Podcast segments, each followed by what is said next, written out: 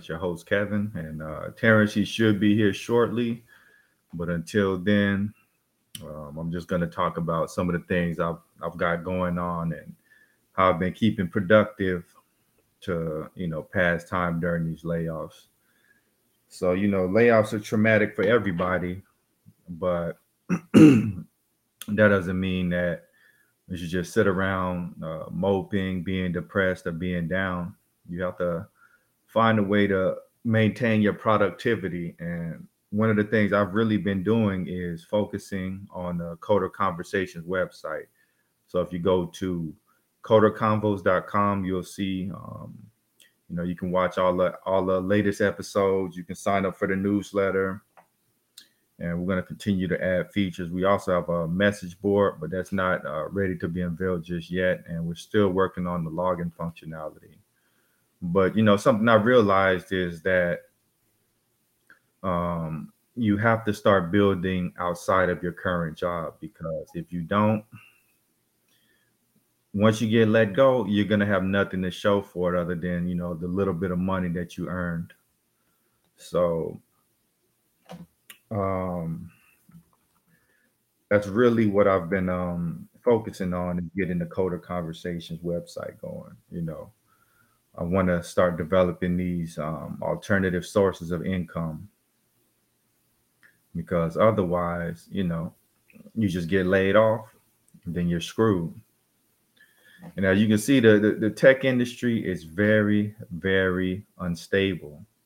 And that's something that a lot of people aren't telling you if, if you're wanting to jump in. I'm not here to discourage you, but I'm here to give you the reality of what's going on. You know, the company I work for, um, their stock was increasing. They just signed a massive deal, but yet there were still layoffs. I still got laid off. So, you know, there's no real way to predict these layoffs. Usually, if you hear mergers and acquisitions, though, that means somebody's getting laid off. But all the advice that I've been giving you guys, you know, I've been applying it and it's, it's been helping me in, in this challenging economy. I stay visible on LinkedIn. I'm doing things outside of work. All of that helps. all of that helps, you know, in, in an economy like this where it's extremely difficult to find a job. Let's see.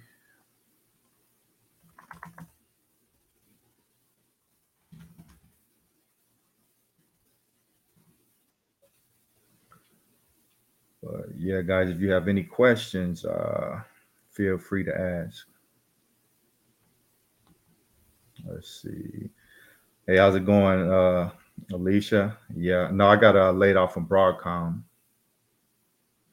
Uh, yeah, I mean, I was working at Caliber last year, but fortunately, I was able to leave before they started uh, laying everybody off. And then, you know, I was here at Broadcom for about a year, and uh, yeah, I got caught in these layoffs. So now I'm kind of uh, in between jobs. But yeah, I appreciate you for uh, tuning in. Uh, how have you been doing, Alicia?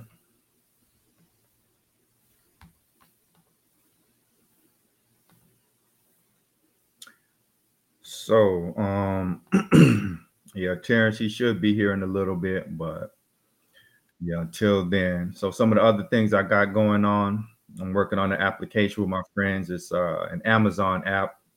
Uh, it helps uh, sellers on Amazon determine which products are profitable. I got that going on. I have the um, Coder Convos website. I'm, I'm starting to get into merchandise. Um, hold up, give me one second, guys. We have a guest that's about to come on.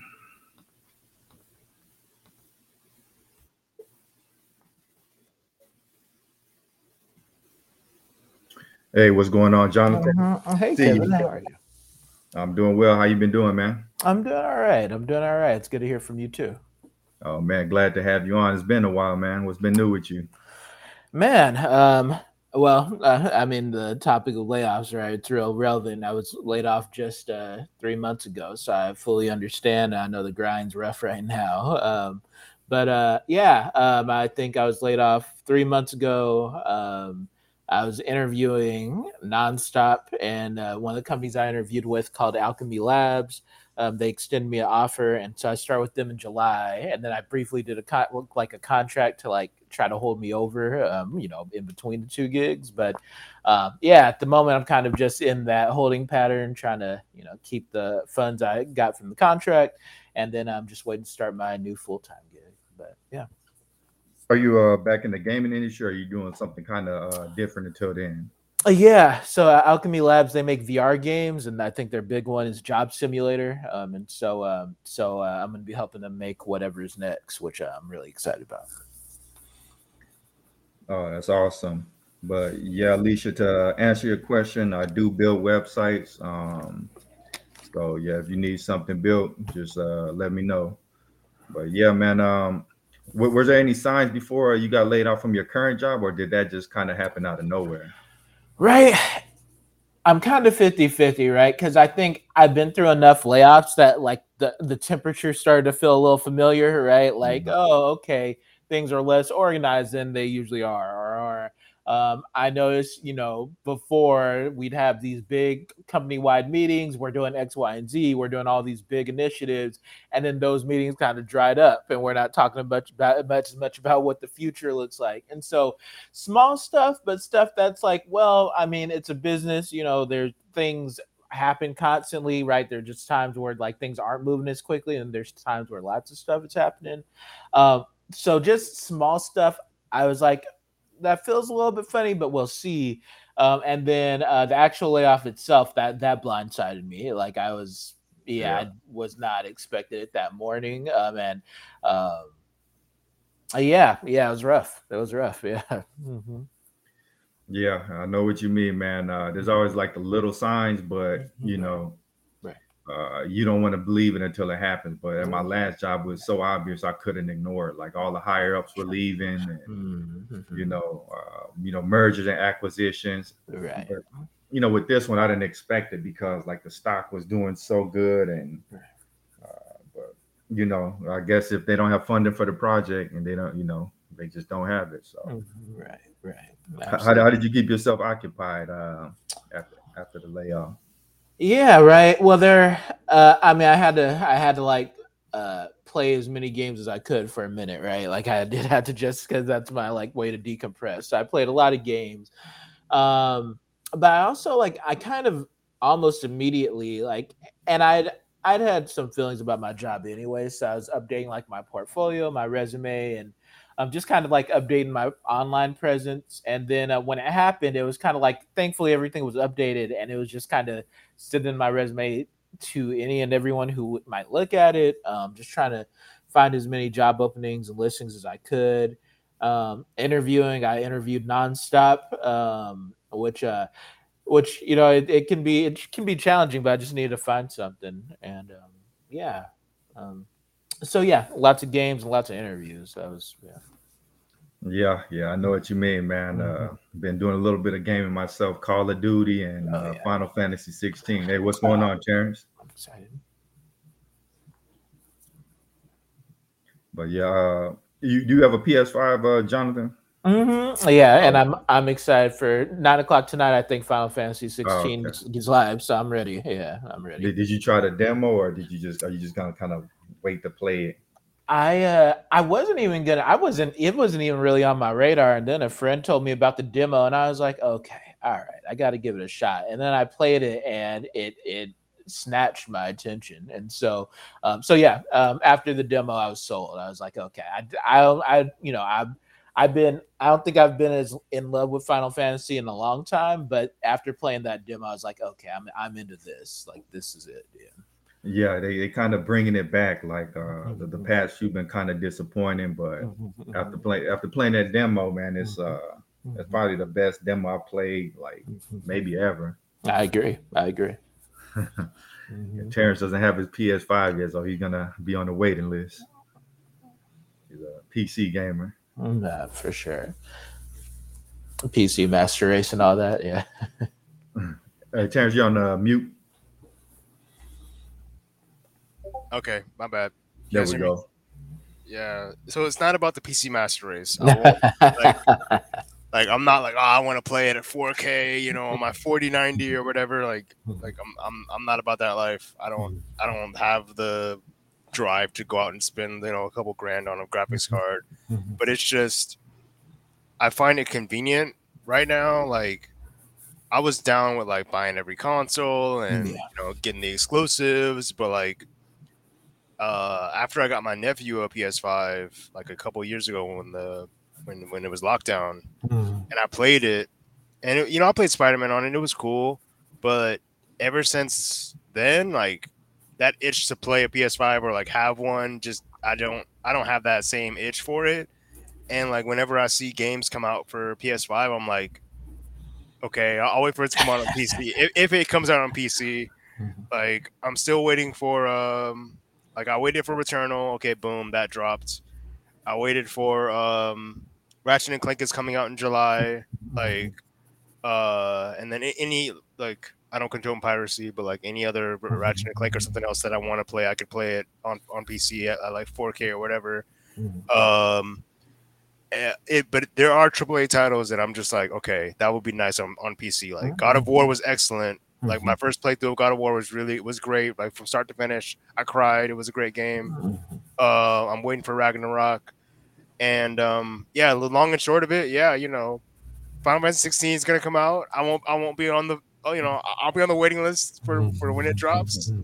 Um, I'm just gonna try to avoid spoilers as much as possible, and and if I really feel the itch, I'll, I'll watch a playthrough online. But you know, uh, I don't think I don't know. Like it's uh, how do you how do you not to not to steal the the spotlight? But like, how do you guys feel about like playthroughs or walkthroughs or like, like do you guys like are you you guys for it? Are you against it? How do you guys feel about it?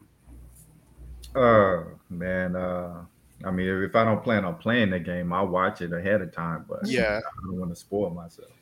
Yeah, yeah. I feel I'm well. I'm I'm the same, and I do. I watch games like I know I'm not gonna play because there's only so many hours in a day, right? And Right. Like, game might have a really dope story, but it's like I'm I'm not playing that, and so then I'll watch a playthrough, especially like late night or during work. Like I think that's my kind of top times to watch those.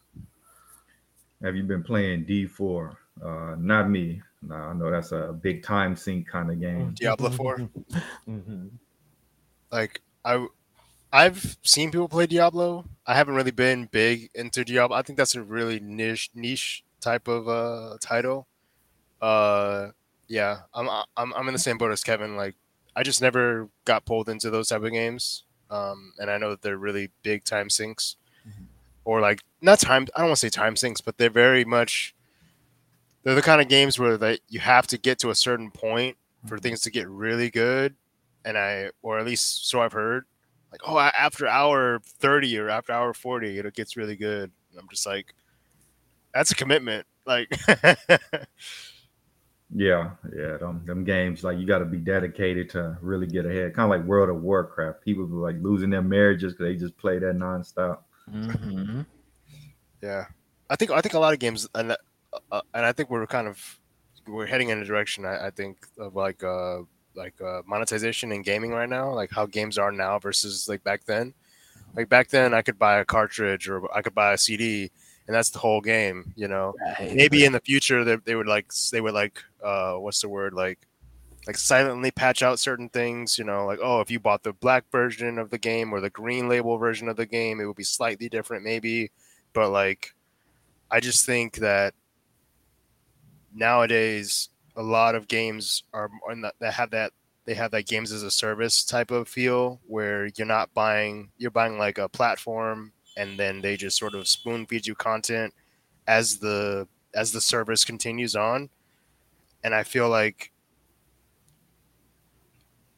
uh, the point i'm trying to make is is that games come incomplete now and you Yeah. you you have to get to a certain point where a lot of the DLC is out and then the game improves and all the bugs are fixed and then it, and then it becomes a, a solid experience versus just getting a solid experience from the start and and then getting solid DLC afterwards. Mhm.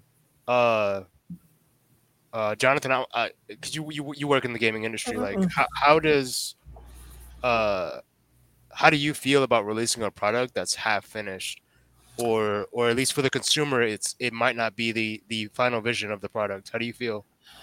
Yeah, right. It's frustrating, right? Like it's it's frustrating, right? Because and the, the reality is, I think the call isn't usually on us, right? Usually the call is someone who got paid way more than we do, um, who is way removed from the game development process, who doesn't, who isn't that interested in games. We're like, yeah, so we're gonna drop on April fourth, and the rest of us go.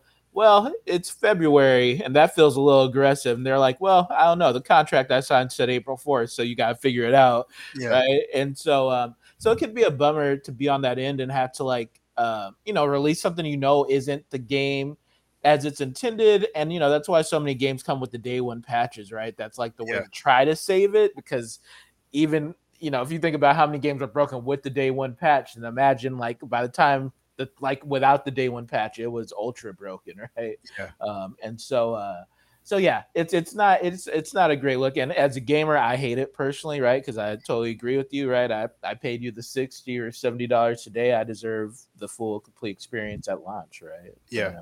yeah. Yeah, Yeah, man, that's you know, and it's crazy. Games are like really expensive now. It's like seventy dollars for the base edition. Then they got Yeah. the digital uh, deluxe edition is like uh, ninety dollars. I'm like, wow. Right, right. Mhm. Yeah, which is um yeah, yeah, which is I, I just wish kind of kind of to your point, Terrence. I just wish if you know I'm it's not the end of the world to me. Games cost seventy dollars, right? I think they've hovered around sixty for a while, but uh but I I just think that then our expectations for what a day one release should be like higher as fans. Like we deserve more higher quality day one experiences if you want to tack on a higher price tag, right? Exactly. I made I made a, uh controversial statement uh, on a message board earlier today. I said uh, 2023 might be the best year for gaming. What, what do y'all think? So we got Uh, Street Fighter 6, Armor Core, Mhm. Diablo So- 4. as far as like bangers, I feel like there are really like solid hits, right? We've got like Right. Jedi Fallen Order. I mean, whatever the Survi- Jedi Fallen Survivor. I don't know the title. yeah, Jedi talking about. Survivor. Yeah, One of yeah. the Fallens. yeah. Uh, we got Star Wars. We've got Final Fantasy. We've got Zelda. uh, Zelda, Zelda, Tears of the yeah. Kingdom. Mhm. Um, shoot, what else? Super Um, Mario RPG, I think. yeah. uh, I'm is that so this- excited for that. Is that this year? Yeah, Uh, I think so. I think like they said Oc- yeah November, October, somewhere in there. I think, but I think you're right, November. Yeah, so I mean, there's that, right? Nintendo's got bangers, Sony's got bangers. Uh, Star Starfield. dropping. Starfield, there we go. Like, Yeah, that's that's dropping. I Mhm. think it's a really good year. I think it's Yeah. a really solid year for for gamers. Yeah. Uh, is it the best year? I don't know. I don't really memorize when years. You know, like Mhm. you know, to me, uh, yesterday PS1 just came out, and you had Final Fantasy 7, and now tomorrow we've got Final Fantasy 16. So you know, everything's a blur at us after a certain point. right, That's crazy. But- released nine since then. Isn't Uh, it? Mainline entries. right, crazy. Mm-hmm. Mhm. Yeah. Yeah, uh, yeah. I, I actually, I think I would agree with you, Kevin. Yeah, I think it, and it's because it's funny because I think the way you year started off, we had Redfall, we had Gollum, right? I feel like there's something else that just came out and was a, a trash fire, Flop. right? Yeah. right.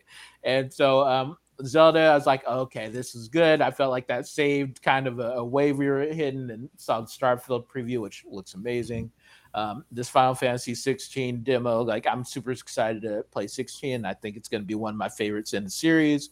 Um, just after playing that demo, right? And then, yeah, to your point, right? Armored Core, all the other stuff. Yeah, I'm really. I, I hear amazing stuff about Diablo. Yeah, I think it's going to be one of the best years I can remember. I think the last year. To me, the best year of games I can remember was I think there was a year Metal Gear Solid 3 came out. I think it was Metroid Prime 2 and I think it was Halo 2 and like to me Mhm. that's like that was a year of games that I absolutely loved. Um, but this is this is I think this is one for the record books. Like I'm really excited. Yeah, this this, is- this one's uh competitive. Uh, with Mhm. Zelda, Diablo. Um, what else was there? Final Fantasy. Mm-hmm. It's just so so many good games, man. Dead Mortal Space Kombat. too. Oh, Mortal Kombat, yeah, and Street Fighter Six, yeah, which is Street amazing. Fighter Six. Dead Space There's a- dropped. Oh, Yeah, Space. Dead Space. Yep. Mm-hmm. Uh, I think Hollow Knight might come out this year. Mm-hmm. I don't know about that. We'll see. See, like I'm I'm I'm all for more Hollow Knight. Don't get me wrong. Like, I, but I don't want to pressure those devs. Like sure. after seeing the first one and how uh, how well it was, like I came I I came at the tail end where you buy it for like a cheap price and you get all the DLC and everything. But like, the Hollow Knight is such a great game, and Mhm. I wouldn't want that game to come out in a state where it's just like you have to have a, a press release. You know, the, the image that says "Sorry, guys, Right. we're working on a day, you know, day thirty patch or whatever." Yeah. Take your time. Like, if you have to push that game back, like, please, by all means, like, push it back. Just wait. Right. Now, Terrence, can you see yourself working in the game industry? No, Because he's saying that's why. like do i love gaming yeah but do i want to like i wouldn't want to i love gaming as a hobby as a way to like to like when i'm done with work like it's it's separate from like Yeah. from my actual day-to-day work if i had to combine the two i feel like it would just make my my love of gaming like just I, hmm. I I would just lose it. I would lose my love of gaming. I feel, or or I, I could easily how do I say it? I don't know. If, I don't know if you feel this way, Kevin, but like, do you ever go to a website now and you're like, why would they do that? Why would they design? this- why would they design this this way? Like, this doesn't make sense, or this is Mhm. this doesn't feel right. Like, do you ever experience that? Yeah, like well, like what kind of why why did they do it like that? Like, Yeah. like so like even what was it i was on uh, hbo when hbo max just redesigned their their branding to just say max and everything and they read they Hmm. released a new version of their video app and so i'm on it and i'm like oh that's cool i'm like like oh what is it like it was a trailer of avatar playing i was like oh the the button i mean the icon when you hover over it like it's a it's a timer thing and i started explaining it my mom was just like okay i guess like you're being a nerd, but it's because I've seen so many galleries that like now when I look at an app, like when they do something like a little bit different, it's like it stands out to me. Like I I notice it as as a developer, right? yeah, I think if I was to step into video game dev, I would just start to think like I would have to I would have to deconstruct the game. I would have, I would have to, yeah, I would like break it down, like, oh, why'd they do this this way? Like, this is so unintuitive, or I feel like it would taint. Uh, if I saw how the sausage was made, I would not enjoy the sausage. If that, if that makes, if that makes the most sense, like, Yeah, like I don't want to see how the sausage is made. Just, just you know, just hand me a controller and and let me press buttons, and pretty pretty stuff happens, and that's it. does, does being like behind the scenes and seeing how some of this stuff is accomplished does that does that ever ruin things for you, Jonathan? it kind of so you're, you're totally spot on right i definitely have undressed games before right and especially i feel like it's almost a quality level thing right i i think there's games that i'm like i know i could make this versus like you know i i'm so i'm 170 hours into tears of the kingdom right and every the time i play like i learn something new about the game or i see something new and it just blows my mind over and over again uh, about how much you know details gone into it, right? And I think I would say the same thing about Street Fighter Six. There's so many really awesome game design decisions made there. Um, you know, even Final Fantasy, like kind of to your point, Kevin, right? Like it, like it feels like in a lot of ways it's taken some of the old things we love and it's taken some new things and it's putting it together to make something really spectacular. And so that stuff makes me fall in love with games all over again, right? Because it turns me back. I, I always think back to like 10 year old me who on a Saturday morning, first thing I did when I got up would be to plop on the floor and camp out in front of the TV um, if I didn't have to clean up, if my mama wasn't going to make us clean up the house that day or something, right? Uh, but so, like, when games do that to me, like, you know, it's a really awesome and magical experience. But then there are the moments where I'm like, I play something, I'm like, oh, I don't know why we we chose that choice, right? Or this could have worked better here, or um, or you know, and it maybe it's a little bit more bid, but I think there's games like Gollum, which I like watch those, and I like I watch playthroughs for those type of games, and I'm like, I I don't even know where you started to think about making this game, right? The like the decisions that happened here are like, and I'm sure the equivalent is like a really horrible website you two have seen. Like, why did you even think to make this, right? Let alone actually spend the money and time to actually build this out this way. Um, so yeah, it, it, but yeah, it can be rough. It can be rough to like see how the sausage is made. Um, but I also think like it kind of makes those like really impressive like games, it may it makes them stand out even more, even more. Which I'm sure, like I'm sure when you two see like a really a, a website that's doing something really crazy, I'm sure it probably does the same thing for you, right? It's like, oh wow. Like, yeah, exactly. Like it, it, you know, it enhances. Like if somebody's doing something really good, you're like, wow, that's amazing. Like, how did they mm-hmm. do that? But right. if it sucks, it's like, man, what are they doing? Right. yeah. So like what what are some gameplay mechanics y'all have seen like recently that kind of stood out or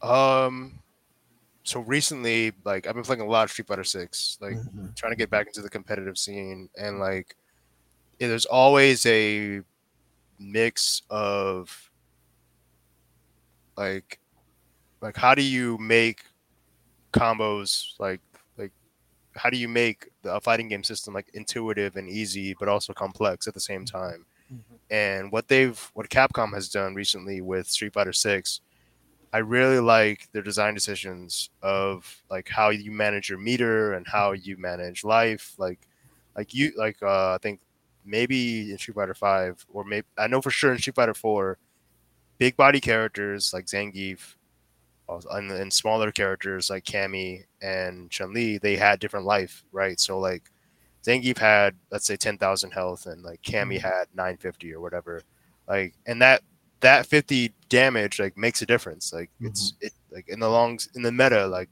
as the game progresses, it makes a difference.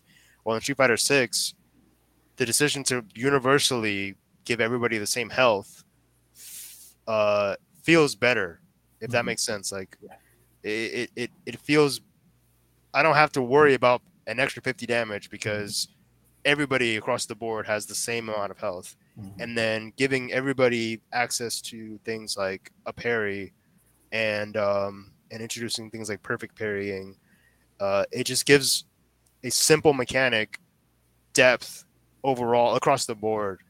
And uh, I don't know. To me, it's it feels like a breath of fresh air. It feels really good. It feels really good. Yeah, and I, I guess to piggyback off that, right? Like I'm I'm trash at fighting games. Like honestly, I love them. I'm just not good at them. And so, uh, so I was already excited after playing the Street Fighter Six demo uh, because they had the open world mode. And um, what I really enjoyed is like how it's slowly teaching me kind of advanced gameplay stuff that I'm like way above my head. Right? I'm not. Yeah. I don't do anything with frames or anything like that. But it's just small like things, even the point I'm at, I think I just uh, met Chun Li, and um, like they're trying to, I guess they're trying to teach me basically there's a good time to hit somebody to stun them, and like they flash white at a specific time, and so like after they do a move, I'll hit them, and then at that time, if I hit them, they all they're all of a sudden stunned, and just kind of starting to put that together with like, oh okay, and then if I combo that, if I put that with the throw, oh, okay, I lit up this uh, MP, this computer, right? Now, granted, Terrence would destroy me with his hand behind his back if we played, right? but at least I, I, was able to give the computer a, some work, and and that was it, yeah. was fun, right? To like feel at least for a little while I was good at a fighting game. Yeah. You know what? Like that, uh, and I'm. Uh, is that brings another point to my mind, and I'm, I'm going to mention it, and I'm going to keep this point brief.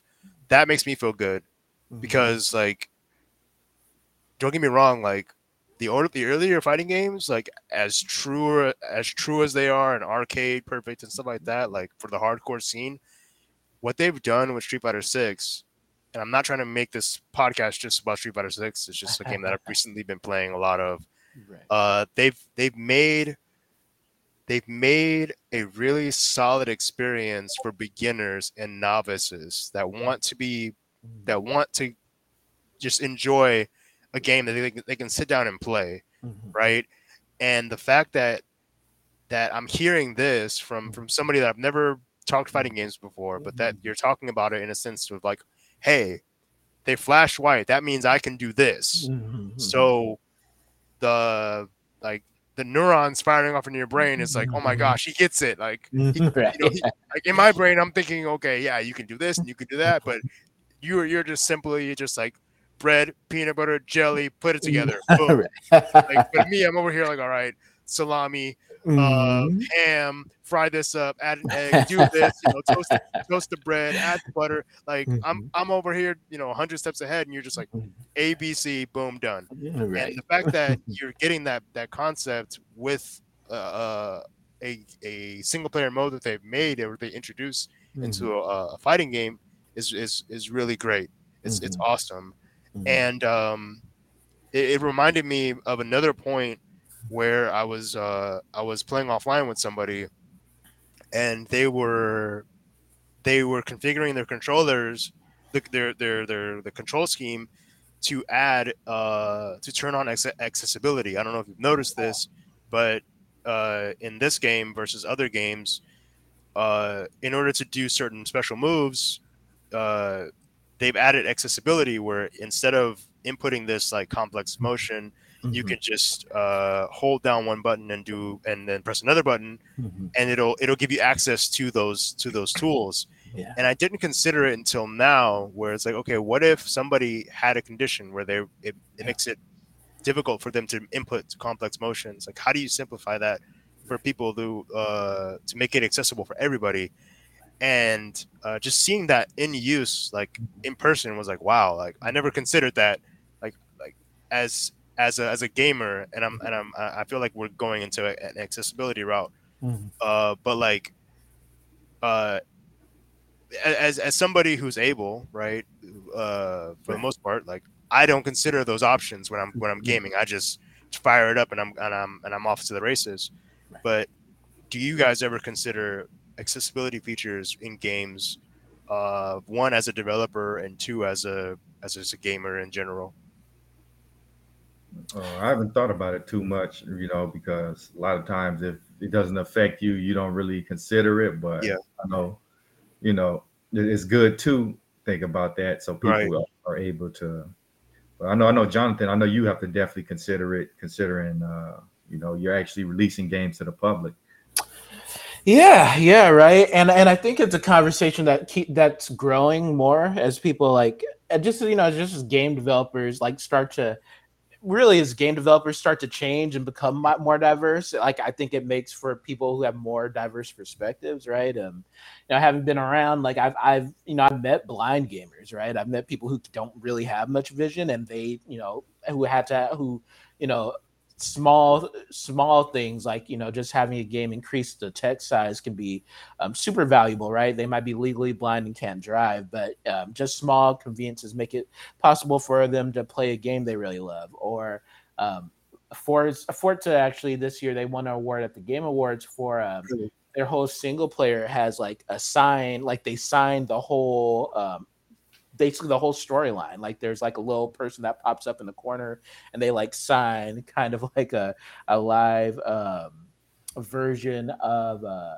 you know the story points and stuff, right? So somebody who who um, uh, is uh, who is deaf, they can follow along with what the plot details are and everything, right? And Yeah. um, um, and then you know probably the the most significant thing I think I saw was like I've I've gone to a few during GDC. Microsoft holds a lot of kind of accessibility parties, and um, they put on this video one day, uh, kind of uh, discussing this uh, guy who uh, he didn't have I he didn't have much motion in his hands, and he was kind of I I I don't I wouldn't say he's quadriplegic, but he just didn't have much motion in his body, and so he had an adaptive adaptive controller, um, and you know just seeing this person who like really couldn't move his hand much, but I think he could move his fingers, being able to play a game um, because they have these special controllers for him, like that type of stuff, like it really touched my heart because like you know kind of you being able to have control of controllers and you know feeling like I, I was born with a controller in my hand um, you know there's so many things i can do with games but um, it, i think it, it really is important i think the thing i think we all love about video games is kind of we for a second we get to be someone who's not us and i think that even goes to if you're uh, kind of if you have accessibility issues with your body, I'm sure you know being able to run around Hyrule and fly with a, a hang glider, or you know being able to be Chun Li and you know flip upside down and do a spin kick at people, right? Like how how far removed is that from your real life experience right and uh, so yeah I, I, think accessibility is super important and definitely I, I, one of the things i'm excited about at Owlchemy mm-hmm. labs is they do a lot of work in kind of the accessibility phase for games and um, i'm really excited to learn and kind of do more work in that space because um, you know i do i believe games are for everybody truly and awesome so, so you know, uh, recently uh, they had the Nintendo Direct show, and they released. Uh, they, they have a game with Peach as the main star. Mm-hmm, so, mm-hmm, mm-hmm. I mean, I think that's pretty interesting because normally, you know, it's the guy saving the girl. So I wonder mm-hmm. what kind of spin they're gonna take on this. Mm-hmm, mm-hmm. Yeah. Like, have y'all like really talked to women who are into games, and do they feel like underrepresented? You know, like there's not that hmm. many. Uh, Yeah. Oh yeah. Go go. You can feel free to go first. Sure. I mean, like, I've had I've had I have a girlfriend who's a gamer. Mm-hmm. Um, not hardcore in the sense mm-hmm. of like you know competitive.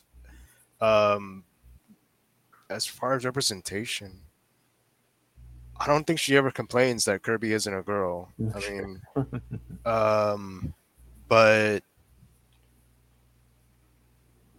yeah, I don't know. I don't, I don't, I don't really have any experience in this in this uh, area as far as like representation. And do you mean like as a as female protagonists, or yeah, like, yeah, like more so like protagonists? They they're able to see somebody that kind of represents them uh, as they play the game. Hmm. You know, imagine if it was reversed, like you turned on Street Fighter and you know 95% of the characters were female, or you know what I mean. Uh, you and it's, it's like that in game after game after game where almost all the characters are females like would that drive you off or do you think you would still be like as into gaming? Uh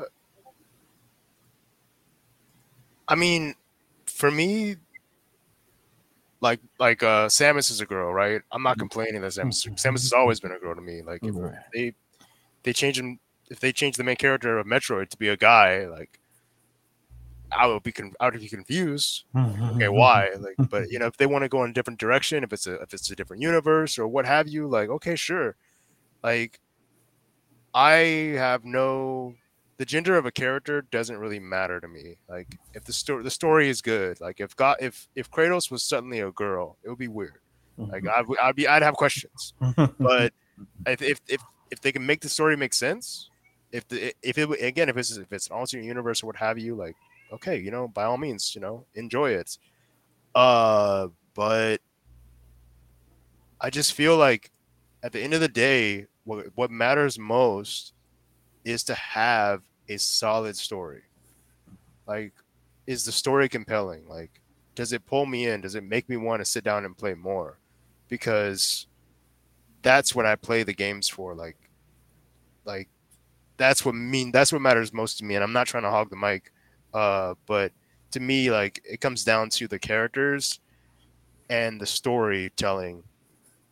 The, the, the whole reason of me sitting down and enjoying and, and and turning on this game is to is to experience is to have an experience is to experience something like the mm-hmm. Yakuza the, the Yakuza games like I'm I'm sitting down and I'm experiencing something mm-hmm. the the Tears of the Kingdom like I gotta save the princess mm-hmm. like Kirby, I gotta eat stuff. Mm-hmm. Like, you know, like right. for me, that's why I play the games. Like, I'm, I'm, I want to experience something, and if the experience is worth it, like, the, then you know, I'm all for it.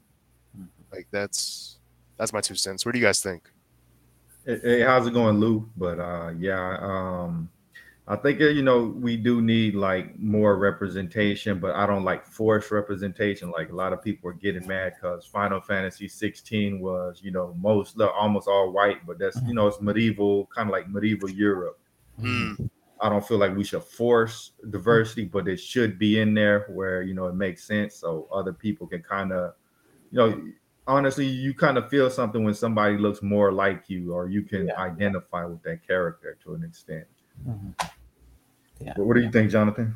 Yeah, no, I, I think um, I, I, I agree with both of you, right? And I think I, I know quite a few, right, female gamers from my little sister to, or uh, women gamers from my little sister to uh, my girlfriend. She's again, she's not a hardcore one. She plays like Among Us and uh, Clash Royale, so more mobile games and stuff. And she'll play stuff on my Switch with me every once in a while. Um, uh, but yeah, it's um, I think I think it's I think it first of all I think it's a hard conversation for us to have as, as men right it's a little different our perspective but right. uh, mm. um, but I do think uh, I've I've heard I feel like what I've generally heard is like representation for women in games is getting better, but there's you know it's always a, there's still a long way to go, right? Um, I think you know games like Peach are a good start. Um, but you know, I, I, think it is important to keep in mind, you know, the the likes of Samus, right? Like Samus was like super mind blowing at the time. Like I yeah. think I think the whole point of Metroid, like I don't think you find out Samus is a woman until the, the final right before the final credits roll, right? Mm-hmm. And how uh, pivotal, right, and how big that was at the time, right? Um, um, and you know going from mario having saved princess peach forever to the mario movie comes out and princess peach is kind of her own doing her own thing for the movie and she's like basically an action star herself and now she gets her own movie. That's awesome. Um, but yeah I, I, think i think that i have heard from women like you know there's definitely a, a hope for more representation and i guess kind of more I think it's been less. I've heard like they want more representation. It's kind of like less sexualization, right? Like I think, you know, back in the gay, back in the day, uh, fighting games. Um, I think it was like impossible to have like a female character who wasn't half naked like in most of the games right? Yeah. um, and then just over time i think you know like you now you have so many characters and some of them can be more lewd right? Like i love Mileena in mortal kombat. She's one of my favorites she's always been she's always been kind of more risque. But then you have other characters who are more like suited and booted and they are more like they have a full outfit and a, a full style to them. So, uh, so yeah, I think I think it's kind of it's kind of a nuanced topic, right? But I, I think it's it's important, and I, I think I have heard that a lot of women do feel more represented now than they used to. Yeah, I think uh, you know, just being able to have that visual identity of seeing somebody that yeah. is what you represent. You know, it kind of yeah. draws you in a little more. That looks like you. Yeah. yeah. I think we kind of take it for granted to a certain extent because we're men, and it's like mm-hmm. almost like the accessibility discussion we just right, had. right, right, yeah, yeah, you know, yeah. Like the controller fits right in our hand, and we we're good to go. But somebody might not have that, so it's like we're not thinking about it. Yeah. But you, you know what though, uh, like something that comes to mind. It's not it's a little derivative of of the whole like representation idea.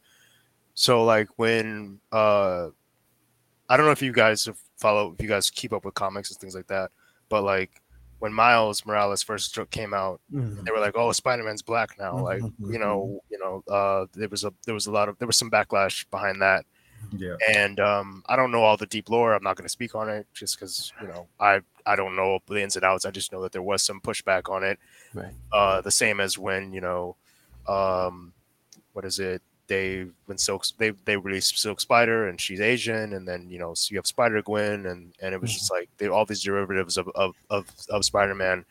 Uh, but then something that comes to mind is like when when Stan Lee was talking about Spider Man, it's like why does he wear a mask? It's like well because the masks represent that anybody can be Spider Man. Mm-hmm. Like mm-hmm. like it, it, it's not the person under the mask; it's the person the person doing the actions. And I'm, I'm butchering the quote, and I, and I, I mm-hmm. apologize to like to like uh, mm-hmm. Stan Lee, but like uh, what comes to mind so much is like Samus was badass, you know, mm-hmm. from one and two until the end of two, and well, not until the end of two, but you don't see the person behind the mask. You just you're turning into a morph ball, you're shooting aliens, you're you're you're defeating Chozo, you're doing all this badass stuff. And then at the end you're like, "Oh my gosh, I'm a I'm a girl." Mm-hmm. Like but but that doesn't take away from the fact that Samus has a ton of games. Mm-hmm. Metroid Dread was a great game. Mm-hmm. I'm sure Metroid Prime 4 when it drops it's going to be it's going to do gangbusters. Um like the the, the, the, the point the point I'm trying to make is like I think when you have a strong character, regardless of whether they're black, white, Asian, blue, brown, Um, it's just the fact that they are a strong character and they have core values that they stand up for, Mhm. and that and and that's what should that's that's what your game should stand on. Uh, the, the the the the fact that they are you know their their race or their their gender, uh, uh, should should come second. But I think that that you, like representation does matter. Like like you said to a, to a degree. Like everybody should feel like they should connect. They can connect with a character, um, at, at- one point or another. Mhm.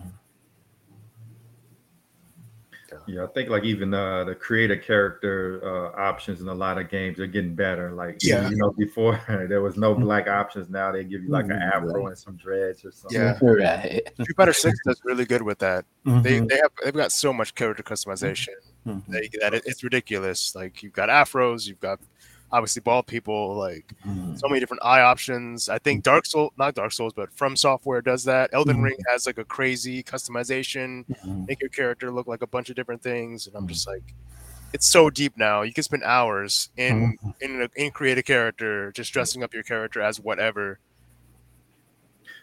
John, do you find like uh, game developers are kind of using like these creator character things to develop the characters versus like trying to custom create them from scratch, or how's how's uh, a lot of these characters being created nowadays?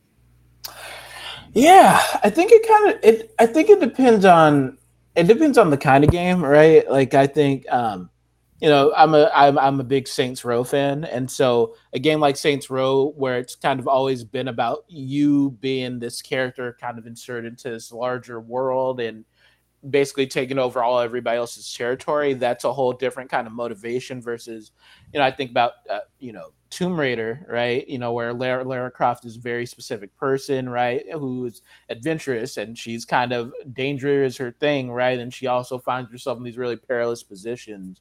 Um, I think uh, I think it all kind of comes down to like really what you want people to feel when they play your game, and um, and even to you know kind of similar to your point, Terrence. I think uh, Shigeru Miyamoto, who uh, made Mario and Zelda, um, I think they always they asked him back in the day, like, how come uh, Link doesn't speak? And that was his statement at the time too. He's like, Link is you, right? Like Link is not his own character. Like, and even though Link has qualities, like really, when it comes down to it, like all the adventures you go on, all the stories you have, all the things you accomplish, all the monsters you beat, that was you doing it, right? Link is a stand-in for who you are.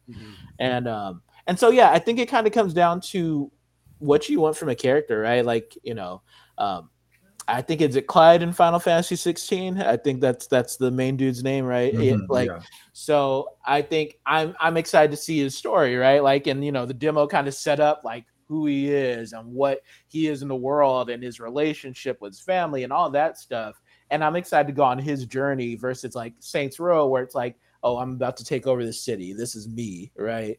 Um, and so i think it's kind of it, it depends on the uh, usually for in when you're working on a game it kind of that that's like a conversation like who is the player? Like that's something you talk about at the very beginning So like uh when typically developing these games, like do y'all completely like plan everything out before you start coding, or is it kind of like, you know, plan some out, start coding, plan some more out, start, you know, do more coding? Yeah, yeah, uh, yeah. It's a lot more the second one because I think um because I think you can have a million ideas and plans and ideas of how something should work, but you really don't know how it works until you kind of, you know, get some of it together and then you play it and it's like, oh, this doesn't feel right, or um, this feels really good. Like we should do more of this, or um, you know, you're kind of exploring what the game is, what the character is, what the gameplay should be, and just kind of trying to marry it together to try to make the best experience possible. So a lot of times it's like we do a little, we plan a little, we well, we do a little, we see what worked, we plan a little more, and then just kind of trying to flesh that out. And that's what play testing and all that stuff's for, right? Just kind of helping us figure out, okay, is this is this conveying what we want it to? And if not, then we have to go back to the drawing board. Okay, what what are we getting wrong? You know. how, how do you uh do you guys well as a as a developer how do you go about playtesting uh a game like you don't personally playtest your own games or is it somebody who's just like a a dedicated playtester Right. So I guess there's three different ty- kind of testing. So like for me, right, like I, I when I program games, like I'll I at least do like a basic like this works as intended as the designer explained it Right. to me test, right? Like so that's like the first level testing. Then we have like a QA team and they go and I would almost say they bang on the experience or the game and kind of um Right. They kind of check the game for any issues and uh, you know whatever technical thoughts or you know there's this really weird bug where if I push the attack button, I pause and then I start um, start the game. Like there's an infinite attack that's happening, and like the character never has to like their stamina meter doesn't go down or stuff Mhm. like that, right? Just like little areas where kind of the game systems clash is what I think of. And playtesting is kind of like the next level where it's like, okay, if we put this in front of a fan basically right or somebody who isn't working on the game to make it what what is their experience? Like are they uh, do they get what this button combo does? Like we explained maybe we explained that you could wall jump and maybe there's like whenever you can wall jump there's red paint on the walls. And like maybe we tell them that at the beginning they run through the level and they get to a place where there's red paint on the walls and they're like i don't know how to get up right? Then we did a job we missed we missed something somewhere right? We didn't complete we didn't quick correctly convey oh this is how you kind of maneuver through the level. Um so yeah those are kind of the three different levels. And that playtesting is more of like okay this is what we set out to do. Do people get it when they actually get the controller in there? Right. Yeah. And then do you do you um as I guess as a dev it, does it ever come across your mind like oh let me watch somebody let's like let's uh, let, let- would you hmm, let me think about what I'm trying to say before I say it. i think i know what you're about Um, to say but yeah.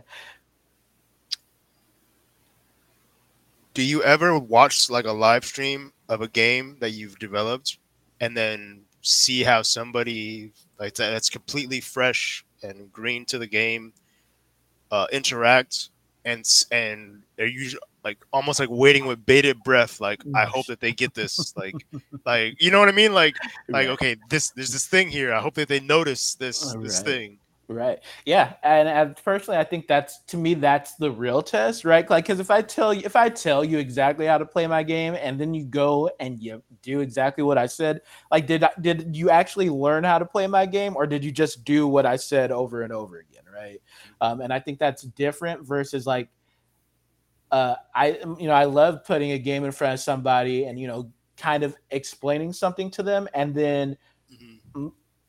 understanding that like they're able to kind of see and I would um, I call it reading, but they're able to read the environment and then make the correct decision based off the stuff I've already taught them.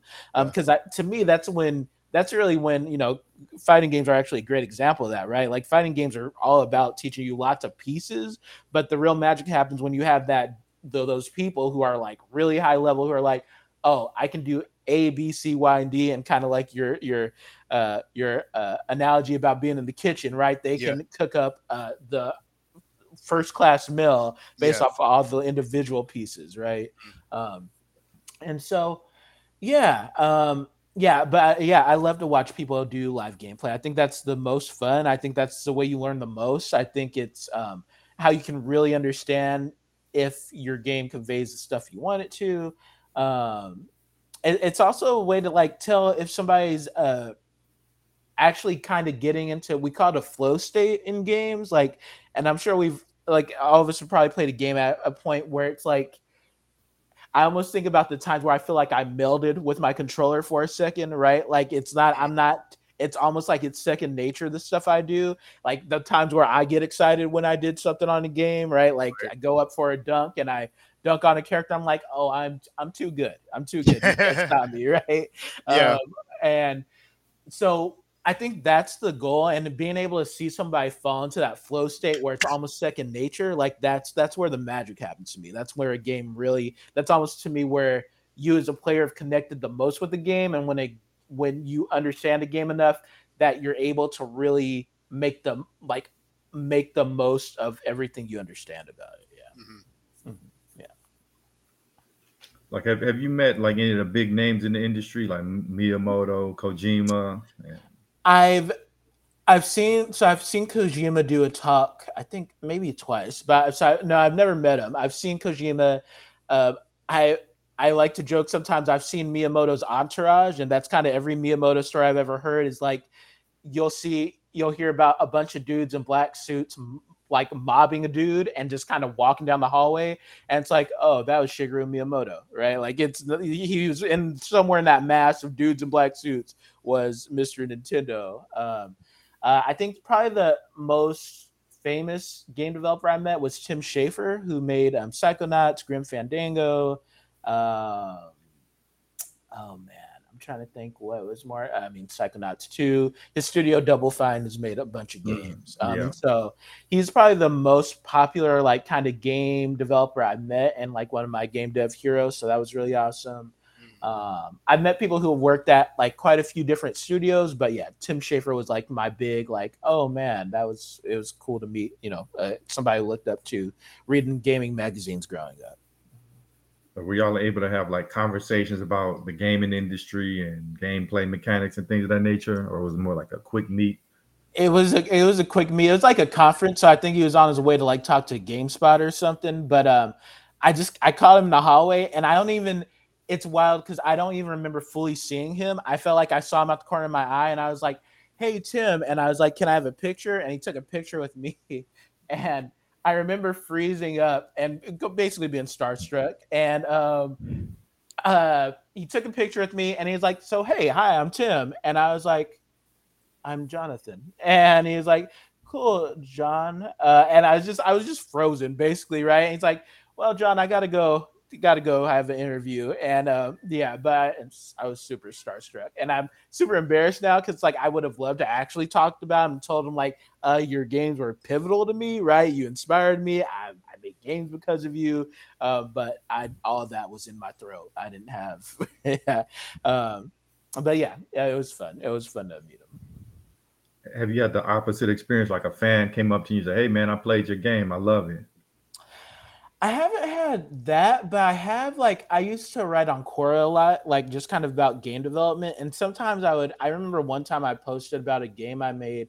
Um and I I did have like or a couple times I posted about games I made and I might just talk about a game I made and um, I had people go, "Oh, I remember playing playing this game when I was a kid," which that was exciting. Or um, I made like this really small indie game, and this guy like sent me this really uh, really kind message about how like this this game we made inspired him to write a short story and that, like that was just that was a really cool thing to hear that like you know your work was able to inspire somebody to create something um, so yeah mm-hmm.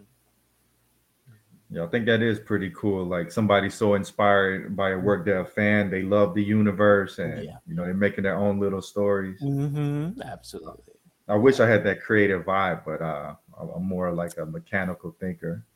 That's fair. I get it, and I think uh, kind of like you asked uh, Ter- uh, Terrence earlier about like wanting to work in game development, and I, I quite like. I feel like the people who work on games are obsessed. Like I, I, I feel like I'm like, it's less because I sometimes I hate game development. If I'm honest, it's a lot of work. It can be really tedious. It's a lot of really a lot of fine tuning small details that no one notices if they don't work on games. Um, but I also like feel compelled sometimes to make games. Like I wouldn't know what to do with myself if I wasn't making a game, and um, and and so I think that's kind of like I I think you're totally right. Like if you don't have that pool, I would stay away because it can be a lot of work. Even as somebody who's obsessed, who wouldn't choose to do anything else with my life, sometimes I'm like, man, making games is why? Why do I do this to myself? Why do I keep doing this to myself? Um, but yeah, yeah. Uh, but yeah, we're all different different strokes, right? And games still need websites, so um, yeah. yeah. I got a question for you, Terrence. Like you knowing like what programming is like and seeing how intense game development is, does that make you like reevaluate how you talk about games online and you know, like oh yeah, on a message board, a lot of people like, oh man, this game is buggy. These devs oh, are so lazy. Yeah, know? all the time. yeah, I had a um I had a very passionate, I'll call it passionate moment discussion with somebody uh, where they were saying like, just really, just like, what's taking so long? Just release Tekken 8 now. And I'm like, dude, like, you don't understand how much time like it takes to not just release a game like you can't just copy and paste and release a game because it'll flop like people Right. will complain that it's just a copy and paste so it's nothing new blah blah blah blah blah Right. but in reality like we think you know creating a react app can be difficult and and Yeah. and and you know managing state and communicating with different mfps and all this other stuff you get into game dev, dev and it's like all right we want to make a character we want to give them all these moves we have Right. mocap you have to i don't know import the Physics. mocap and physics right you have to get all that right then then once you get all that right then you have to introduce a battle system Right. then you have to make sure it's fair for all the characters that you've introduced Right. Yeah. then you gotta hope that a character that you introduce isn't busted on day one right. right and then it and then you have to give it to players and have them play the game Mhm. and then you have to go back and, and take the feedback that you got. You see, you see where I'm going? Like, Mhm. there's so much. You can't just take the game, release it, because then you'll just be like, oh, MK Mortal Kombat One just just it's just Mortal Kombat 11.5, nothing Mm, right. nothing new. and it's like you guys, you guys don't understand like how much gray hair goes into Yeah. making a game. Like, Right. like when it takes years to develop, like it takes it takes time and You're right. budget and it takes time. Who's the guy that de- developed Smash Brothers? Sakurai, or I think that's his name. Yeah. Uh, or, yeah. Yeah. Sakurai. Yeah. Mhm. Like, uh, you know, he, he was getting sick because he was working so hard. Like, Yeah. And fighting games are actually like I think two games like I don't I think I'd be cool if I never touched like ever making like I think fighting games and MMOs like cuz they're just Yeah. so so many points of failure and like fighting games like you know uh, to, to your point right like it's not just it's making a character who has 50 moves and 50 moves that feel right and 50 moves that they can be composed into one cohesive style and then it's making one character with 50 moves that can be one cohesive style that can fight 29 other people that have Yep. their own 50 Yep. moves and cohesive styles Yep. and making sure when I like that you know the, the collision boxes hit correctly and it's it's it's wild yeah fighting games are ha- it's outrageous how much work goes into a fighting game yeah you can't really change too much, or people go ballistic. Like, Yeah. yeah. Exactly. It's funny because like and again, not to make this about Street Fighter Six, I'm sorry. but like uh there are people asking for nerfs on certain characters and it's been the game dropped june 2nd it's going on three weeks now and people are already asking oh oh, they're on they're on twitter. Oh nerf this character. This character is broken. You know do this do that. Don't get me wrong like i've i've had my salty moments on on on discord and i'm just like you know i don't i don't like this character. This is frustrating blah blah blah but the meta hasn't been figured out. Like i would let i would let like wait until like wait six months. Wait until the first like the first real competitive tournament isn't is is out and wait for top eight. Like then you'll know when a character is busted or not. Because if seven out of the top eight characters are all one character it's a problem. Yeah, like yeah. like Right. that that's when you know you have a problem. Right. like but, but before then if you nerf too early and too often it just dilutes the game. Right. It it, it makes the game boring like right. and i think that's where that's where you as as a game dev and i'm sorry for holding the mic for so long like as a game dev you have to be able to manage who do you listen to your consumer or your competitive scene like how do you how do you balance this right. enough to make it fun for everybody you know? Right. like you have 30 if you have 30 or 40 characters and people are only playing six you got a you got a problem right. and you have to you have to but you have to make it so that you don't throw the six characters that everybody's playing in the trash right. and make everybody else viable. Right. It- it's tough. It's a tough balancing act. Hmm Yeah, and I think people kind of people don't always remember, like people don't always appreciate how how much trying to keep a community happy, right, and how challenging that is, right? Like because again, yeah, to your point, right, it's that like okay, what is the right move to make sure the game stays alive versus like who who are our true fans, right? Who are our day ones that we want to make sure we don't turn away because they spend the most time with our game. And then how do we make sure we bring in new people? It's just a lot. It's a lot. Yeah. Yeah, it is. And unfortunately, I think I got to bounce really quick, but uh, No but problem. it was dope to talk to both of you tonight. Yeah, And, Yeah, uh, man. yeah. Appreciate you stopping by, man. Uh, definitely stop by anytime. Oh yeah, for sure, for sure. I look forward to catching up with you later. All right, man. You have a good one. Yeah, you too. Bye. Peace. Bye bye. So yeah, Terrence, what, what, what did you think about the Nintendo Direct? Like, do you feel like they were showcasing games you're interested in, or is it more like uh, more of the same? Um, well, you know they had their they had their single player. I mean, they had their uh, indie dev games, right? I think they had a, a free to play game that was online or something. Mhm. I forgot the name of it. I think it started with a P or something. Um, but I wasn't too interested in that. I was surprised to see Batman on Arkham come to the Switch, but I mean they're releasing it all in one collection, and I think it's actually a pretty that's actually a pretty cool idea Mm. to uh, to bring back like an older game and make it portable um, on the Switch. As long as it's not the PC port, because I heard bad things about it. I'm, I'm playing through it right now, but I, I I hear that there's there's a couple of funky things going on with the PC port.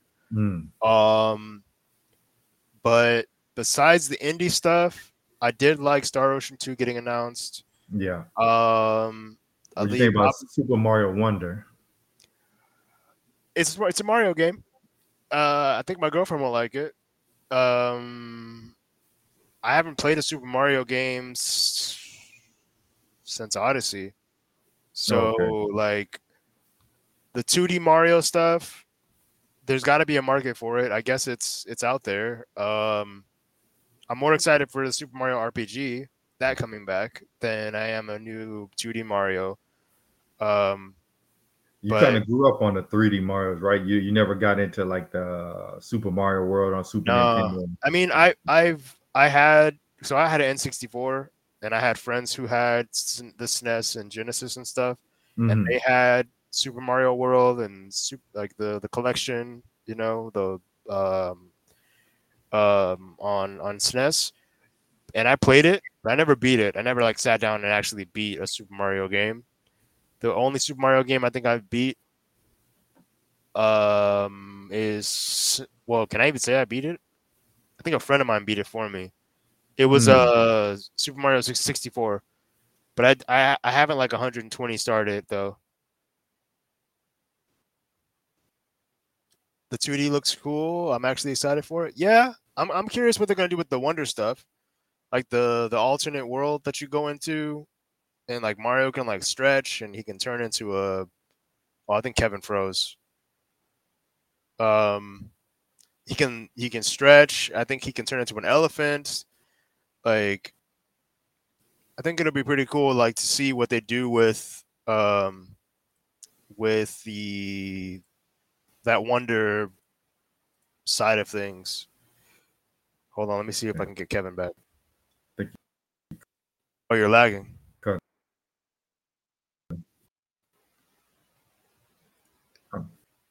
Kevin, you there?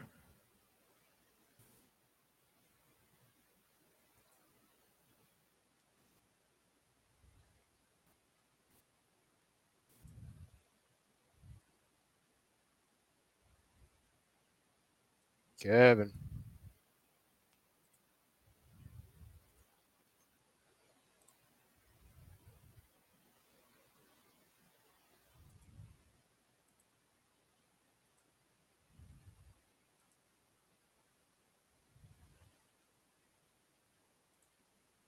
Hello. No. Guess not.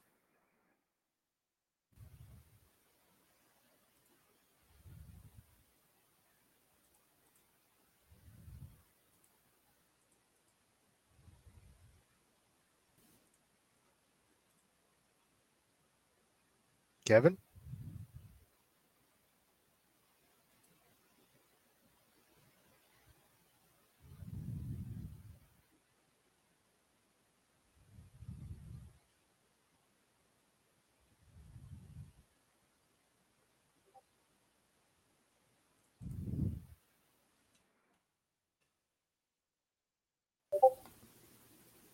Oh, all right. Okay, there we go. yeah. All right, we're back. Yeah, like, it was spazzing for a second. Yeah. Yeah, that was weird.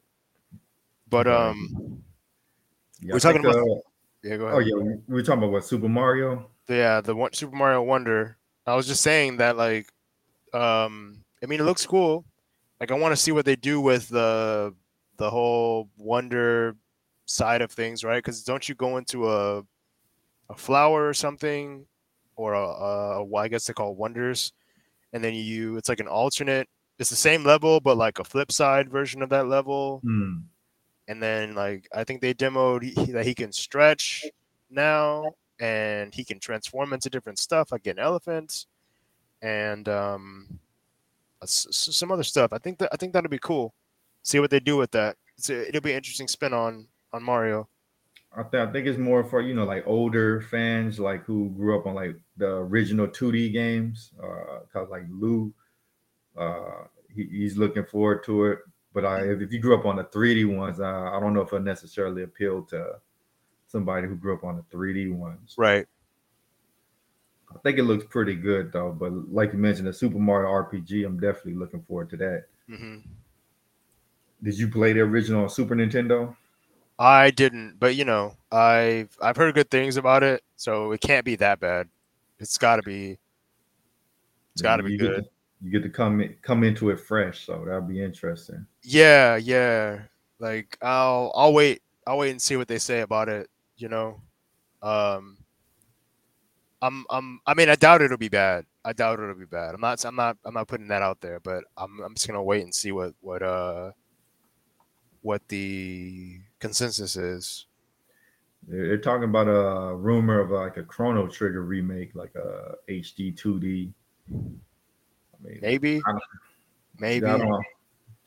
If they remake it, they need to like remake it like how they did Seven. I don't, I don't want, want like a little. Oh, you want to pull from the ground up remake remake. Yeah.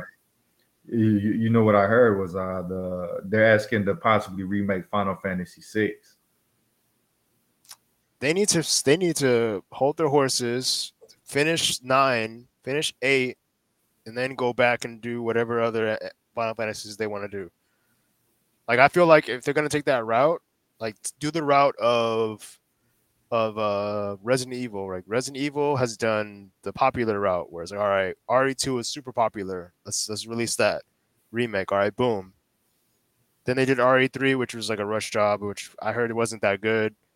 Um, and then RE4 they took their time with, and that's a great game, right? It it feels good.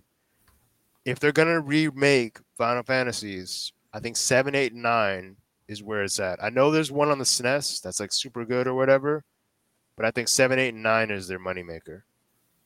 That's just my opinion. I think if they're gonna remake Final Fantasies, seven, eight, and nine are gonna be the most notable as far as like demographics is concerned. Right. Yeah. Yeah. I mean, I- like, after Seven is really when the series like really blew up. Like Yeah.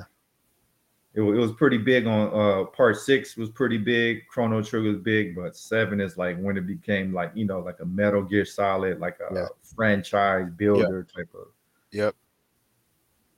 i think they're uh, releasing the metal gear solid collection on switch as well Yeah, but that's just more of the not more of the same, but that's just the it's just a uh, port of the th- the the the three games, right? It's nothing new. final fantasy 7 was was awesome yeah that, did you did you think the remake did it justice though i think he froze up here Who? What? Uh, did you did you feel like Final Fantasy VII remake uh, did the original justice? Um, I feel like they did a really good job, honestly, with the remake. They they brought it to life where where a lot of the parts of the game that just felt like not eh, but they felt more like on PS1, like for the like get, getting into Don Quixote's uh club or whatever, right? Okay, you go, you you dress as a girl, you you do it. like they brought that whole scene to life. Like Cloud doesn't want to do it. He's like, oh, why do I have to do this? Like that whole like in oh how do I say it? In seven, eight, nine, you have you you you you are like the narrator. You you voice these characters, you give them Mhm. inflections, you give them personality, you give So them your more alive to you, kind of like more immersive. Yes, it's more yeah, like in in the remakes, they're more immersive. They take away that that that having to emote and think of of or not think, but it takes away that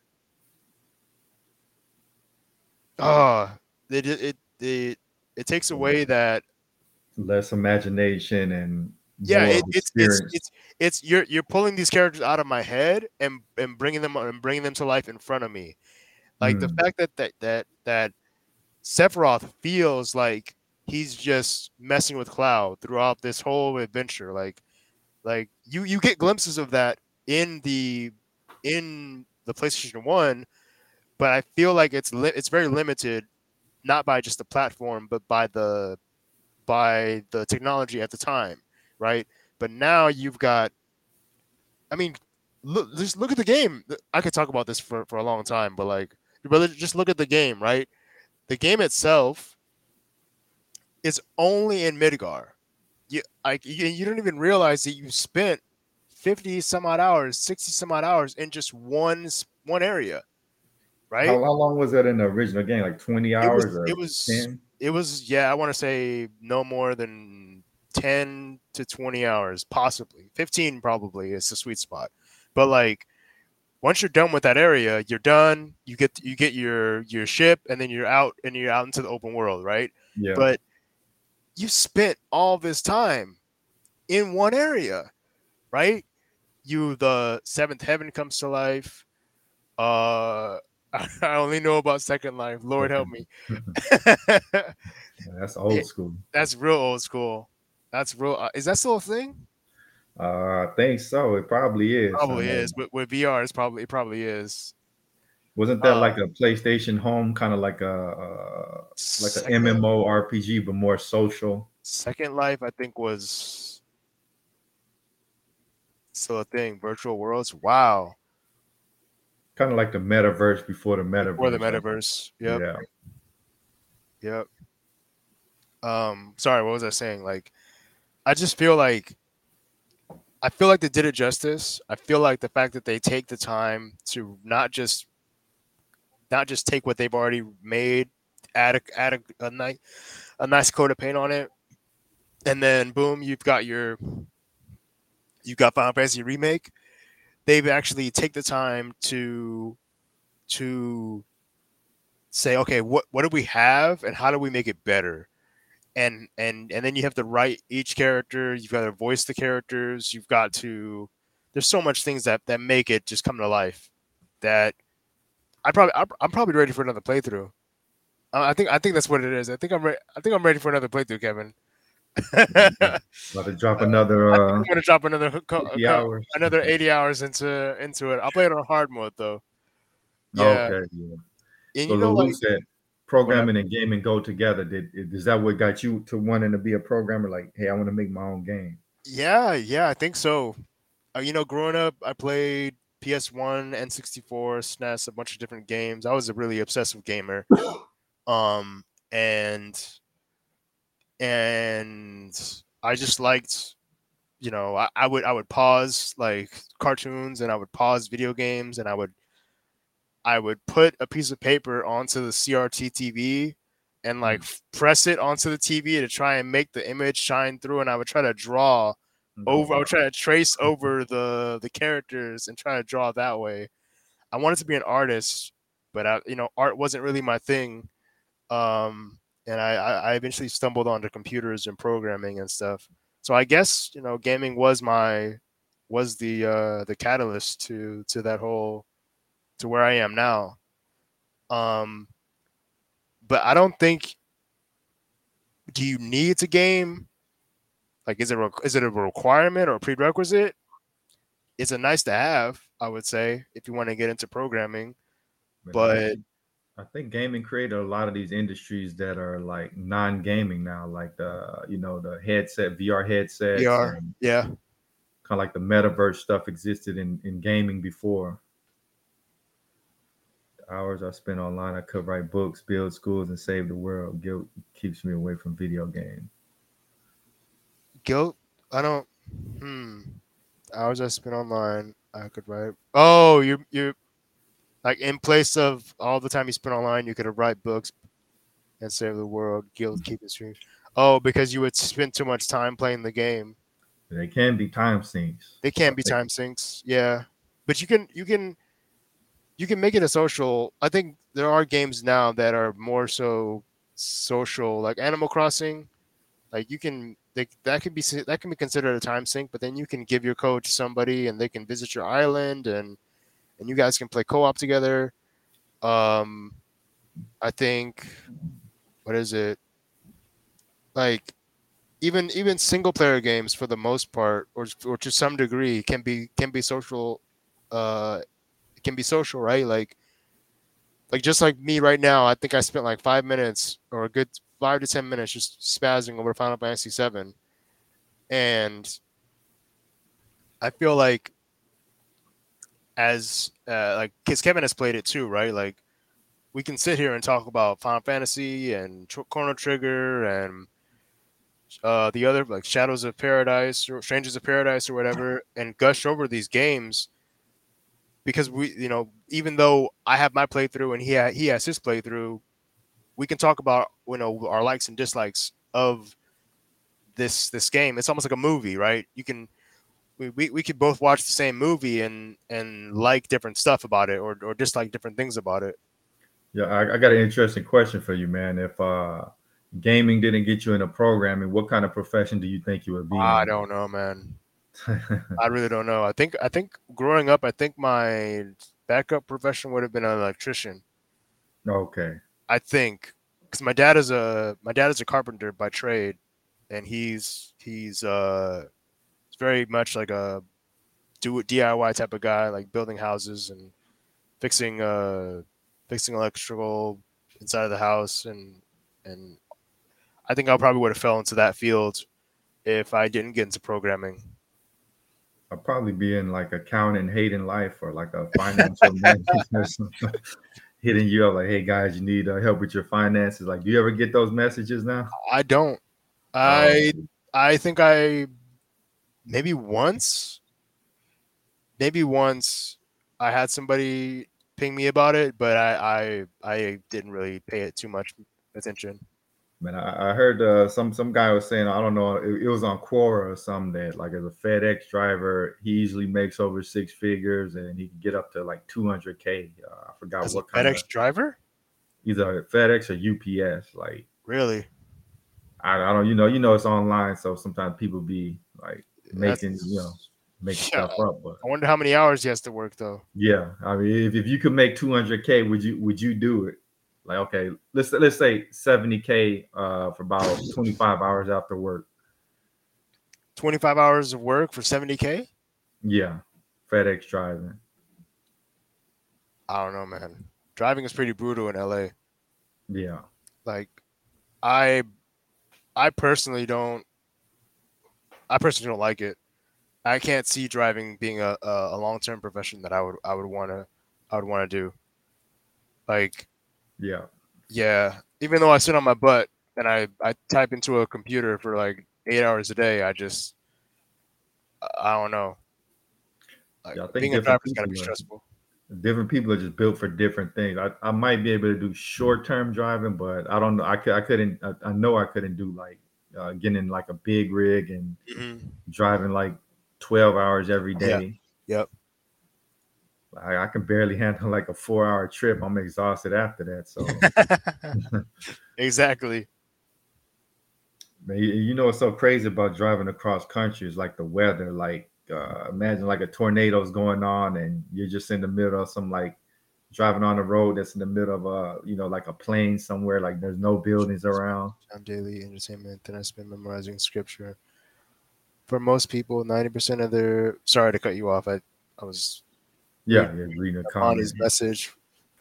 For most people, 90% of their non-work time is spent online in entertainment. That's true. Not not in being productive. I really try not to spend more time daily in entertainment than I spend memorizing script. That's that's that's true. Like I I totally I totally see where you're coming from. Um, and I got a Yeah. great point. Let me just turn on the light real quick.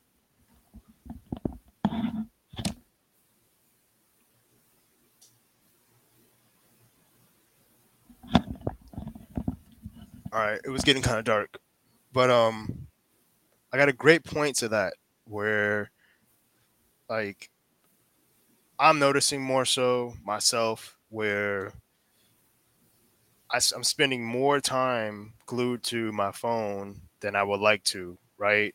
And Mhm. so, what really put things in perspe- perspective for me was, um, like watching how much screen time I spent, like on the phone. Like the phone, uh, Androids and iPhones, they can tell you, like how how much time you spend on it, uh, and what apps you're using the most.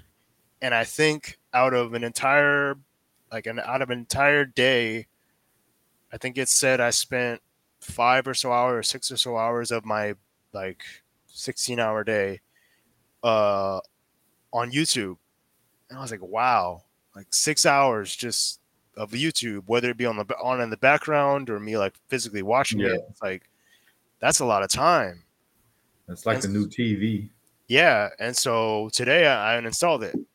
Like I, I Hmm. removed the app from my phone, and um, we'll see how it goes. But yeah, I'm I'm, I'm trying to be back. I'm trying to disconnect. I worked at a FedEx warehouse like 14 years ago. as my second job part time, and man, I was getting paid around 20 an hour. I remember hearing that drivers were getting paid, and this was 14 years ago. Yeah, the drivers, I, that, that's that's who was uh, who was really making the money. Um, don't they have like a good union, something like that? I think that's how you know they're really able to make that money. I'm surprised there's no like programmers union, but I guess people make enough money in this profession, they're kind of like, yeah, I'm good.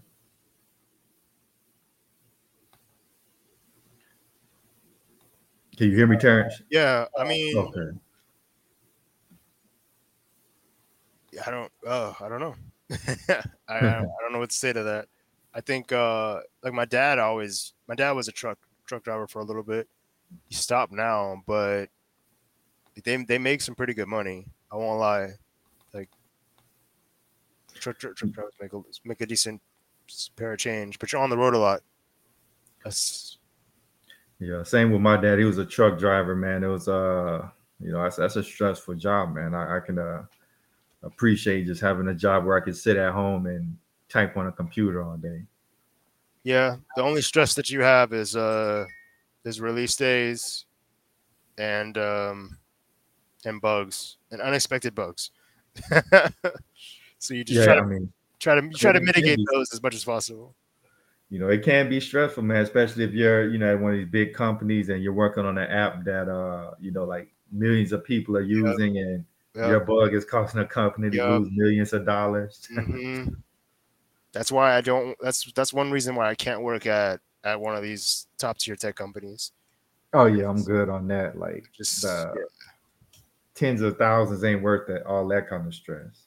yeah, I'm good. I want to be able to. I want to be able to put my head down at night and go to bed and just be done. Like I don't. I don't want to have to think about. Did I push up code correctly? Did you know? Did what if? You know, what if this went wrong? What if that went wrong? Like, yeah, no, I'm okay. No, thank you. Man, so have you have you been like uh getting out like a lot more, you know, uh trying to stay less digital? Yeah, yeah, yeah. So I'm I'm trying to stay less digital. I've um uh slowly but surely I'm just like reducing my screen time, reducing my screen time. And then I'm noticing that that I have this itch for some type of distraction. Like and I don't know what it's what it is, but it's like You just need Uh, something like I'm not, in the it's, it's like I need something, and and and and I'm like I wasn't like this before high speed internet, before a, Yeah. a smartphone. I didn't have this compulse compulsion to just have some type of stimuli, whether it's Instagram or something on in the background or whatever. And so I'm trying to sort of uh, Wean yourself off of it. wean myself off Yeah. of like always being on my phone and um and even like things like like like I would say okay I need my phone to study Duolingo like I don't need that I don't I, I can I can sit down at a computer go on duolingo.com and and do my Spanish lessons okay cool I don't need I don't need that app um all right I need it to read scripture or whatever all right well I can I'm sure there's a website version of the app that I'm using that I can you know, I can just log on to, read the daily scripture, and then be done with it. You know, Yeah. there's there's there's Digital addiction. it, yeah, it's it's like when you when you make an app for everything, it just it just means that at least in my case, it just meant that I I give myself one more reason to just tap on my phone and not be present hmm and I'm trying to turn my phone into something that will assist me rather than It's like Uh, merged with the machine almost. or Like, yeah I, I, yeah for lack of better words like something it's like something that I can use versus something that just takes time away from me.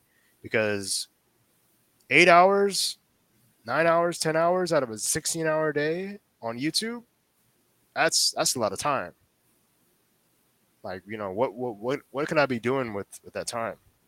That's that's the point that I'm trying to I'm trying to get at. It's like I don't know I'll I, I don't know if I'll get to zero but you know it, it- it's worth a shot to try and Yeah. get, to get to that point So like, do, do do you see yourself just like being out and about more, like visiting places and Yeah, yeah. person? yeah like just just being more being more present being more present and and being able to uh talk to people um because i've i i i have a habit of just sort of retreating to my phone if i don't know anybody in a, in a certain if i go to a party or if i go to an event and i don't know anybody i can immerse myself in my phone and i don't have to i don't have to interact with anybody but then i lose out on the experience, you know, of being present with uh, Yeah. and being out and about. I can just be on my. I could have been on my phone at home. I could have been on my phone wherever. Why would I go somewhere to be on my phone? It's like, it's like. uh So I, I I'm going to these um, biweekly um, Street Fighter events, right, in in California, Yeah, and uh, I, you know I'm not driving an hour out just to be on my phone and not be not interact with people, not talk to people. yeah, So yeah, I feel like you lose out on those memories. You lose out on those experiences. yeah. You don't really remember like I just sat there and uh talked to somebody online like that. Yeah, You know, yeah. Like you know, no old school. They had the arcades where Yeah. you, you know you you picture yourself being in there, Mhm. uh, have put in the quarter against the little arcade machine. You know. Yeah. like Lou mentioned, uh, a lot of people are going to the old, the old school phones where you know it's not it's not a mini computer; it's just like Yeah. a phone. I've thought about it. I, I've thought about that, but I, I still I still have a need for like email and a couple other things. There's actually a restaurant out here where they take your phone like uh, before you go in. So Really? so Nice. it kind of forces everybody to be in a moment and you know not in digital space somewhere. I mean, I think that's a cool concept. Um, Yeah, because it's just it's just you don't realize how addicted you are until you start to like undo a lot of the stuff that you've grown accustomed to doing. And you're like, oh wow, I'll just use my phone for this. I'll just use my phone for that. It's like, like what don't I use my phone for now? And it's like, wow, I use my phone for Yeah. everything. Texting, talking, email, YouTube, Instagram, Facebook, the list goes on. And it's like, like, do I need that? No. Do I need that? No. Don't get me wrong. Like there, are, there are there are a couple of things, a couple of apps that I still use from time to time, but they're purely for social purposes. Like, like I have an Instagram, but I don't really like post on it that much. I really just use it for the for the as a messenger app. Um, I don't use Facebook as much anymore. Like, yeah, I have a, I have a I have a YouTube channel, but I'm I'm I've got ways around that as far as like not using the app on my phone. Like I'll, I'll still have the I'll, I'll still have access to it on my computer, but to me, I feel like the internet should be something that that you go to, you use it, and you put it down. Like having access to it 24 7 all the time is just what did Kanye say? No one man should have all that power. Like it's too much. Yeah, It's- yeah, they they're too jacking everybody. We're already in the matrix, like a light version of it, like a fantasy world, you know, pretty much. Like, especially when once AI really starts taking over, you know, if everybody's on a computer consuming the quote unquote content, you even know if it's real. Like, how many of these articles we're hello. are AI?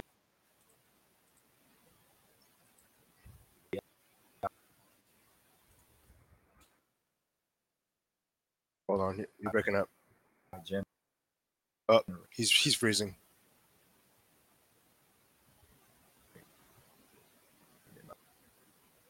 you should try the old school Nokia phone.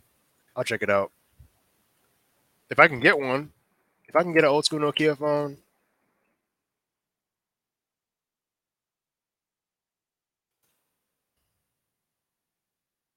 Nokia C2100, 200. See, that's a smartphone too.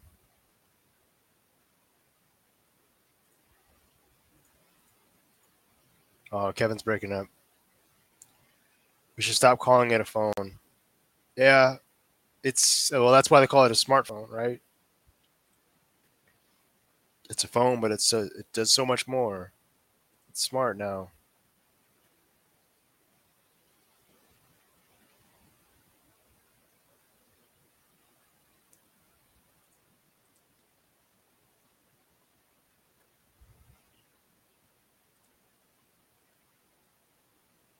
Yeah, that's gonna be that's gonna be an interesting time once AI really gets to a point where like deep fakes are just gonna be really hard to tell from actual photos, and then AI voices just get really really So good. it's almost It's gonna be really tough to differentiate between the two.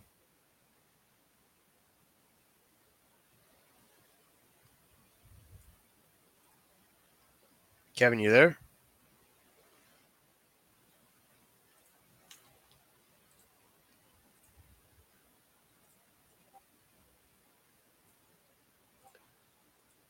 Your computer, com- his computer completely froze.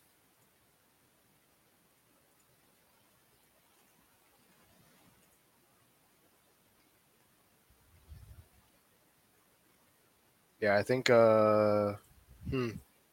I don't know. Oh, all right. Now I'm alone. It's a one man show. Um, what are we talking about? AI. Well, yo. Okay, here we go. Hello, can you hear me? I can hear you now. Okay, yeah. I don't know what happened, man. My computer just froze up, and You all right? uh, yeah, carry this, Terrence. well, uh, the one man show is uh is postponed for now. Kevin is back. Um, Yeah. that might be a sign what- we should wrap What I up. miss out on? So nothing much. We just we were just talking about um for briefly like uh not not calling phones not calling smartphones phones and then we touched on deep fakes and deep I don't know deep fake voices I guess or is deep fakes just the, the blanket term. Phones are pretty much computers now, like just Yeah. handheld computers. Yep. But yeah, man, I, I think I think you know it's a good point to end it on. You know, should, computers spazzing out and stuff. Yeah. Thank you for everybody for uh, tuning in this time. Um, really appreciate really appreciate it. We'll catch you guys next time. All right, peace.